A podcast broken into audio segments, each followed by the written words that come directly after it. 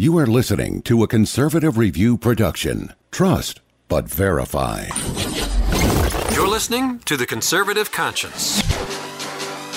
In Washington, politicians are full of half truths and hot air. The conservative conscience is here to help you cut through the rhetoric and noise and explore the politically right way to think about the issues. You'll dive into one of the most insightful conservative minds in America. Conservative Review senior editor Daniel Horowitz. And along with co host Joe Koss, they break down the major issues in Washington. You are now entering The Conservative Conscience. Welcome back to The Conservative Conscience. This is your host, Daniel Horowitz not Danielle. We haven't gone transgender yet, but evidently the Republican Party has. We'll see. But anyway, this is Thursday before Memorial Day. I know you guys are all itching for a vacation. I am too. I am tired. Kind of to work backwards here. Our theme today, the transgendered Republican Party. We'll start with the most recent news and, and kind of work back in this week. And again, as we usually do, zoom out. Um, and, and we'll bring in our co host here, Joe Koss, in a moment last night, instead of spending time with my my wife, um, lovely job I got here. I'm watching the house floor, the transgender freak show on the house floor. So, you know, if you would set up a matrix of ideological issues um, from right to left, the right foul line and the left foul line, and you'd have the most liberal issue, the most extreme liberal issue you could possibly conjure up on the left goalpost, the most right wing issue on the on the right goalpost. You know, you'd say abolishing Social Security, abolishing Medicare. It's pretty pretty far right, even though it's not really constitutional anyway. But you know, that's a different story. But you know, nobody is is talking about that. We're talking about the transgendered agenda, codifying a mental illness into civil rights, into laws eradicating the differences between men and women, uh, mandating that men have to be allowed in female private dressing rooms, bathrooms, lockers, shower rooms. All in all, just eradicating gender differences. You would have to agree that that is the far left goalpost of of civilization, not not not just politics. So you would expect that to the extent it creeps into our politics, it would just be the most extreme elements of the Democrat Party and everyone else would oppose it. But yet, every single Democrat is championing it, and even Republicans are now. Last night you had this was an energy water appropriations bill. Okay, this took place Wednesday night. And this bill contained an amendment process. Now, as you know, conservatives can never get their amendments across, but somehow liberals uh, all, could always get their amendments in, in a, even in a Republican-controlled body. Well, they allowed an amendment to go through that basically codified an Obama executive order from two years ago that allowed the federal bureaucrats to sever ties with government contractors, you know, private businesses, picture defense contractors, that don't sufficiently adhere to what has become the national established religion that the First Amendment precluded of homosexual and transgender agenda. So if you have a business that let's say doesn't indeed have men with male genitalia and female bathrooms, then they could say you're discriminating and we are not doing business with you anymore. So Democrats put forth an amendment to codify legislative language for that executive order, and it passed. It passed the GOP House. 43 Republicans voted for it, and many more were kind of indifferent, and leadership let it happen. And we have reached the point where we now have a Republican controlled body passing the most extreme element of the cultural Marxist agenda. I, I want to bring in our co-host here, Joe Koss, for a moment. And you know, Joe, between the two of us, we're pretty funky with our sports analogies. And uh, you know, I, I want to give you a sports analogy. I want, to know what you think think of it. You probably have a better analogy here, but you know, picture two scenarios. You know, one scenario is you have a football team, you don't have enough guys, you just don't have enough players, you can't get enough men on the field, um, but they're all committed they're they're they're good. They're committed to throwing passes, running, catching the ball, and you just you you just don't have enough manpower yet, and you lose every game. Um, but you're getting there. The other team you could have, you have enough men on the field, but your quarterback every once in a while tosses the ball to the other team's defenders. Or sometimes you have your wide receivers running the ball into the other end zone. Or sometimes you have your running back or your fullback just turning backwards and losing yardage just because. Which team is worse? In your mind. Daniel, what what I, I can't even handle the analogy because all I think about is the reality of the situation in Congress right now, which like you said, it, it's not just that liberals are allowed to sort of push or vocalize this far left agenda. It's that the, that they're able to pass it and they're passing it with help from the Republicans. I mean, they're we're carrying the water for them. I mean, we talked a couple months ago about the the whole fight in Congress of the battle cry has turned into oh if we once we win the White House then we can pass a conservative agenda. Well, now the problem is you've got a guy like Donald Trump who may or may not be willing to play ball in that sense. But even if he is, what confidence do we have that these these men and women in Congress have any eh, just any goal of passing anything conservative? I mean, what would be at the top of their list if Donald Trump, when And- Donald and- Trump, and- if he becomes president, what are the first, you know, back contract with America? What are the first hundred days? What are their top ten legislative items with a Republican president? And, and we we put out our top ten list. You know, just I mean, not so much for a governing agenda, but for this year, not a single one was supported. Mike Lee tried to push one of them, fighting back against the war in the suburbs. The GOP blocked it, and. You know, I, I think it's a little bit more than that. Not just that they don't have a conservative agenda, but the point is, like I'm trying to say, they downright are either sit there indifferently. So, in other words, picture you're on defense now, and you have your guy running past you, and you don't tackle him, right? Meaning, you know, let's say you got you got your defensive lineman there, and you have the the running back coming through the line, and let's say the guys stand there with their arms folded. So there's no middle ground. It's not like, well, they didn't do such a good job. They're complicit. They're fighting for the other side, and, and that's the point here. A lot of people, well, Daniel, you know, are are you, are you meaning these guys are really liberal?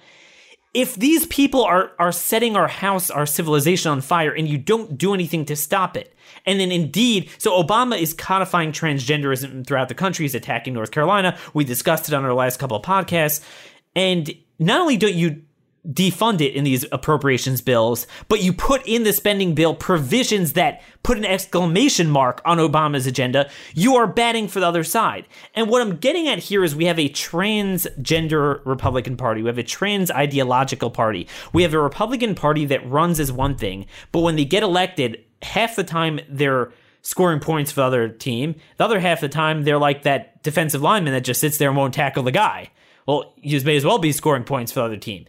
This, what I'm trying to get at is this, it is better to not elect bad Republicans and have a smaller party and eventually win hearts and minds that you come with a bold contrast, moral and intellectual clarity. People see, yeah, I like what they stand for. What are people supposed to say? Oh, I like what Republicans stand. They they stand for the same thing as the Democrats. They just have a sour look on their face when they're doing it. Um, you, you know, this is this is the imbalance in American politics. You know, I want to introduce another um, piece of evidence into the courtroom here. you know, earlier this week, we, we wrote about, we put it in our show notes. We, we got a lot of articles up at Conservative Conscience. You need to sub- subscribe to be a CR insider. This is the only way you're going to hear the real stuff that matters, not the phony baloney um, Kim Kardashian news cycle put out by Fox News and you know even other conservative outlets that just echo the Kardashian news networks. Um, this is the stuff that really matters. And one of the articles we put out was in Oklahoma. And I want to preface, you know, Joe, we, we had, again, you know, I thought we were going to do something different last week, kind of give a more thematic approach to making state legislatures great again, talk about state legislative bodies. But it came up this week. It proves our point. You have 23 states, almost half the country, where Republicans control the trifecta of state government. Right? They control the governor and both houses, both both cham- chambers of the legislature. 23 states. Yet, why is it, Joe, that only one state, North Carolina, did we have all three singing on the same tune and being able to fight back against the transgender agenda? Something again, we're not talking about abolishing the minimum wage. We're not talking about gutting Medicaid. Where you're going to have a lot of dependency. We are talking about saying that since the dawn of times, men were men, women were women. You don't have men in female locker rooms, okay? So you you would expect, okay, maybe in Maryland, Hawaii, and California, you can't get that passed.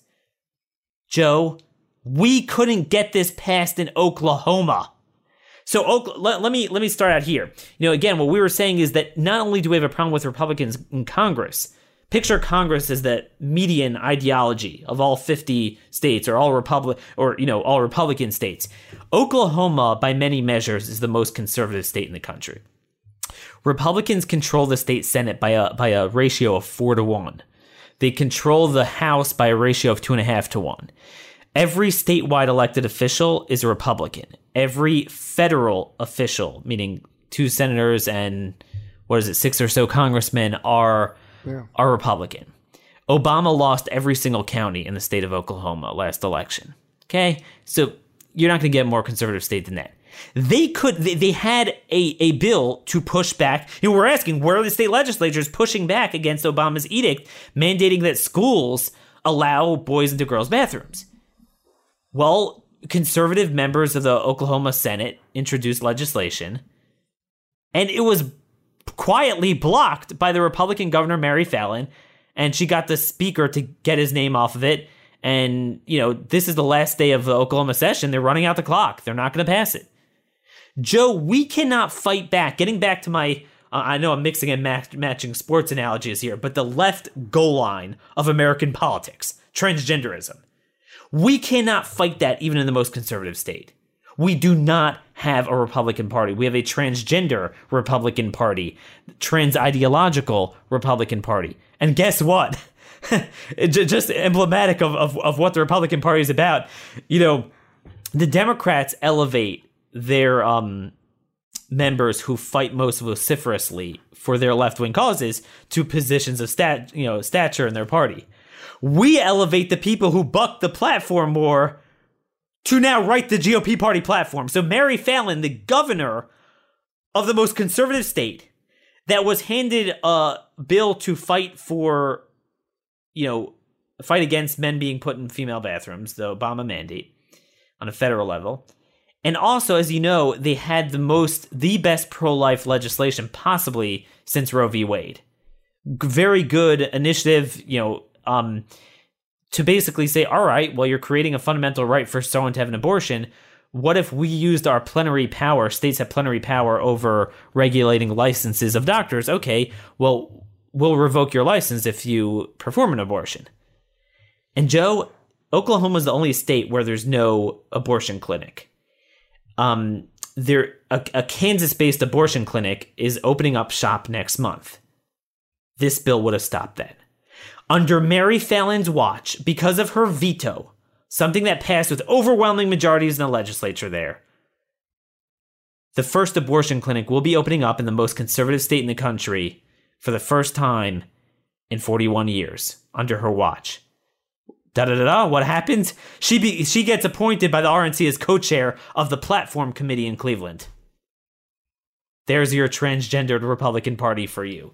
So we don't even have, forget about the Republicans in Washington. We have Republicans all over. Think about it.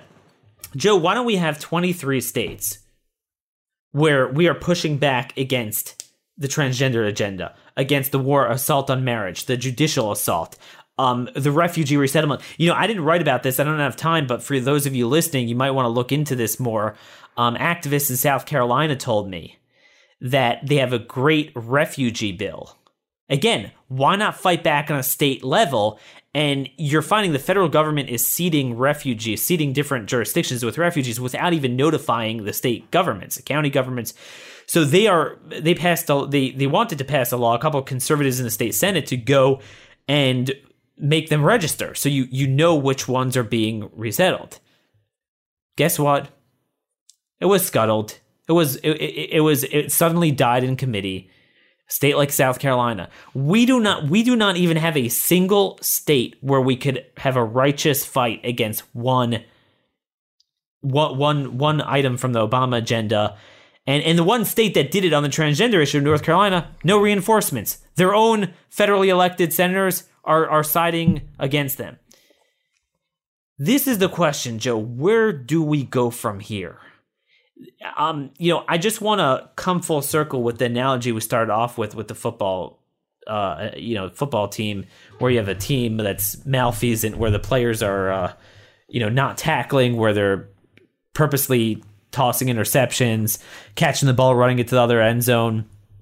You know, let's say I take that team and now we get a new owner of the team a change in management, management, the owner, a new owner, and there's a heated debate over whether that owner is good. Joe, does that matter? The, the, the, what I'm trying to say is, is it, the, the question of whether Trump, who is now, in my analogy, the new owner of the GOP, whether whether you should vote for him, not vote for him, it doesn't matter when you don't have men on the field or when you have men on the field that are taught. And it's not like, oh, so you say, you know, Donald Trump will come and say, you're fired. You know, like he always said on Celebrity Apprentice. He fires the quarterback that's tossing interceptions. He fi- no, he's meeting with Corker. He's meeting with all these guys. He's not standing up against the transgender agenda. He's supporting it. Um, his convention drafted Mary Fallin to, to be the platform co-chair. Um, and, and she and, and she is doing this precisely because she thinks it will get herself it, it will get her more clout to be his VP. She wants to be a VP candidate. So you know, you know what I mean, Joe. Don't we have to look at this more systemically?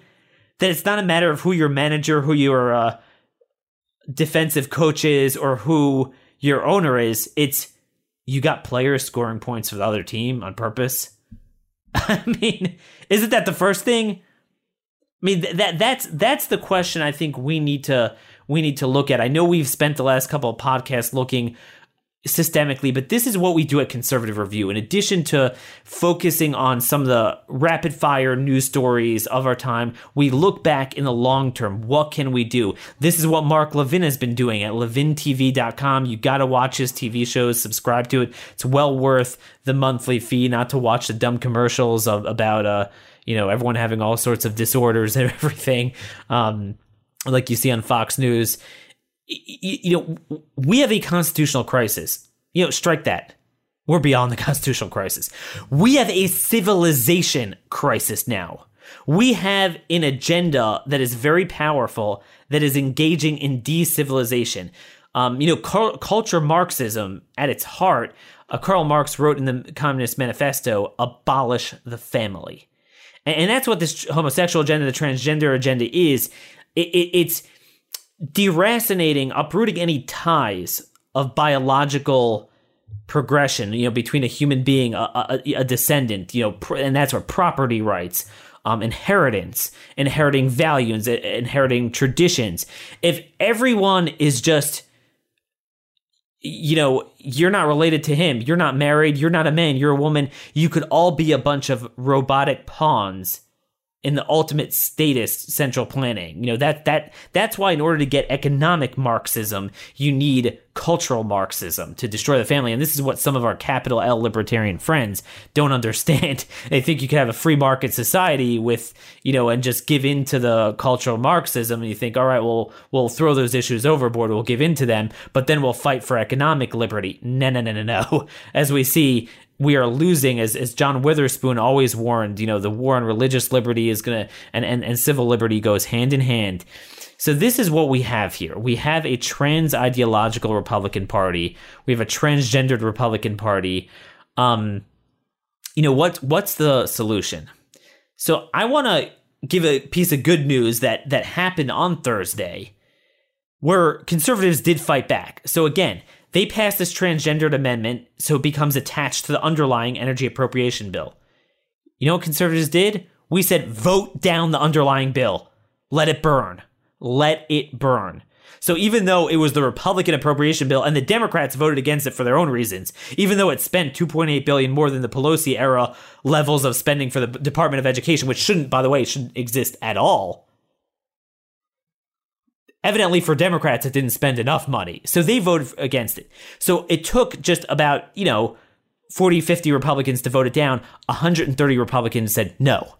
We do not stand for transgenderism. We are not going to allow a bill that has this in it, even though it's extraneous, we're not going to allow it to pass on our watch. What we need is moral clarity. And I want to extrapolate this to the electoral sphere. The lesser of two evils is what has gotten us here. Oh, I'm going to pass a worse bill because the Democrats will pass something even worse. Let's pass the Republican bill. No. And we stopped it. This was a specific case. But in general, I think, don't you agree with me, Joe, that at some point we need to do this electorally and say, you know, people like Richard Burr Thom Tillis, the Republican senators in, in Tennessee, in, in North Carolina that are siding against their own state, their own party that's actually standing up to Obama's transgender agenda, and they're siding with the LGQC, TV, WX, Y, and Z agenda. Um, you know, don't you think we should just say, screw him? Burr's up for election. Let him go down. Let him go down. What, what, what are we going to get already? I want to I want to use Steve Deace, our contribute one of our contrib- top contributors here at Conservative Review. You all know him. Um, his analogy to Dunkirk. We cannot win this. It's not worth trying to win this election. We need to think long long past this election. We need to work on long term reforms. We need to work on electing better state legislatures. We need to work on changing primaries to state conventions. We need men on the field. We need we need guys that will actually catch the ball, that will run the ball. I have a lot of good proposals that I put forth in Stolen Sovereignty. You could order it online. It's going to come back, God willing, come out, God willing, July 19th. Um, but we can't get our men on the field if we don't change election law, if we don't look systemically. Let the Democrats win. Let Hillary win. Oh my gosh, it's going to be terrible. It's been terrible the last generation.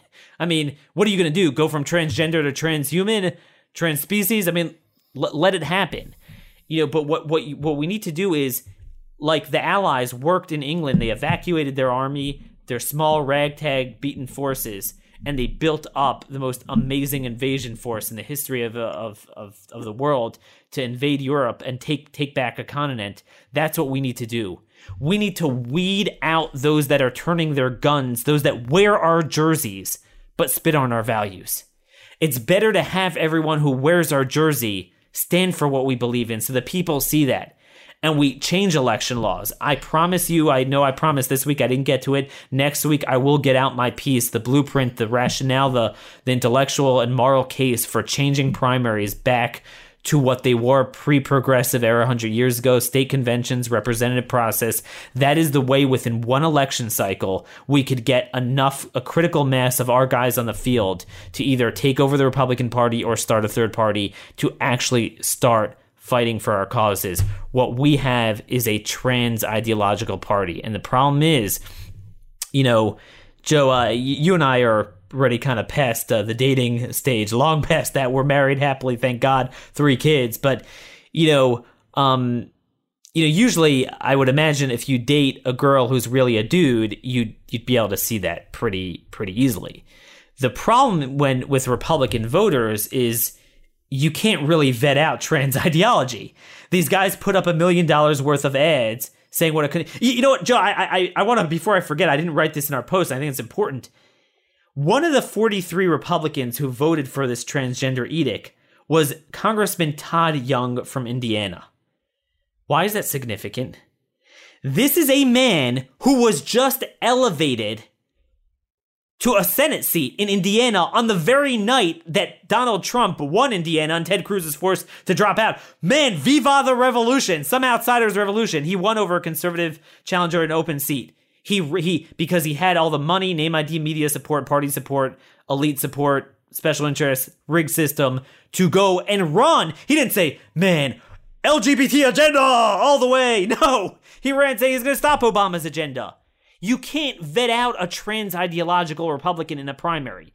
That's why we need the activists to decide in representative conventions. Joe, am I wrong? Do, do you do you see a path to winning, uh, you know, primaries with the current paradigm? No, that's why I was saying earlier with your analogy. There's just there's there's so much to say about this, and we're running out of time. But people at this point who, and, and I used to be one of them, who say, but we need to have our our you know pick your poison our poison is is more subtle than their poison meaning republican versus democrat and and like we've said i i don't know what would be different if the democrats were in there No, there I is one thing. Part of me- you, you, you, you, you, you really said something very important. Subtlety. right I'd rather if if if they're gonna burn down the our manor house on our farm, while our, all our guys in the conservative movement are twenty acres back building a shed and not caring about it, um, I would rather the fire department know about it. I'd rather the people see it. Th- this is the problem. We're trying to fall on our swords with the Republican Party. Well, let's stop this thing and stop this bad thing. And it doesn't matter anyway at some point. At some point, we are so bad off, it's better to get slightly worse and be more self evident and have all the culpability on the Democrats. And we can come back within one election cycle, just like 2010 and 2018, except this time it won't be every Republican's a Tea Party guy. We'll actually have good guys on the field subtlety is everything. It completely is, and and I agree with you on that. I mean, at this point, it's hard to think that there's another way to go about it. It's hard to think that somehow, after two years of whether you know if it's Trump or or or Hillary, that Trump and this current way of GOP operating is somehow going to you know pick the, the economy back up and, and change society and get everyone to go, oh, Republicans really are the ones to take us back to a, a exceptional America. It's not going to happen. Not with these guys and, and women and, and not with the way that things are going. Exactly. We got to look systemically. The definition of insanity is repeating the same thing over and over again and expecting a different result. We, we keep coming back to this every election cycle. At some point, we need to realize it is terminally ill. And and you know whether you try to vote for Republican or not this fall, you gotta work long term. Please tweet me at RM Conservative with your ideas. Also, if you're from a conservative state where you could help out pushing your state legislatures to change to representative conventions, tweet me RM Conservative. Send me a message. Let's work on that. couple other you know housekeeping things. Check out my post on Jarrin Jackson, West Point graduate, a friend of mine, combat veteran from Afghanistan who left the army because he was sick of the social engineering and egregious rules of engagement. He is challenging Congressman Markwayne Mullin, number another one of these fraudulent Republicans near Tulsa, Oklahoma District, Oklahoma District 2. Check that out. Jarrin Jackson, really good guy to, to look into. Um, and, and, you know, which reminds me with veterans, you know, we're to have some great content coming up this Memorial Day weekend um, about about our military and national defense.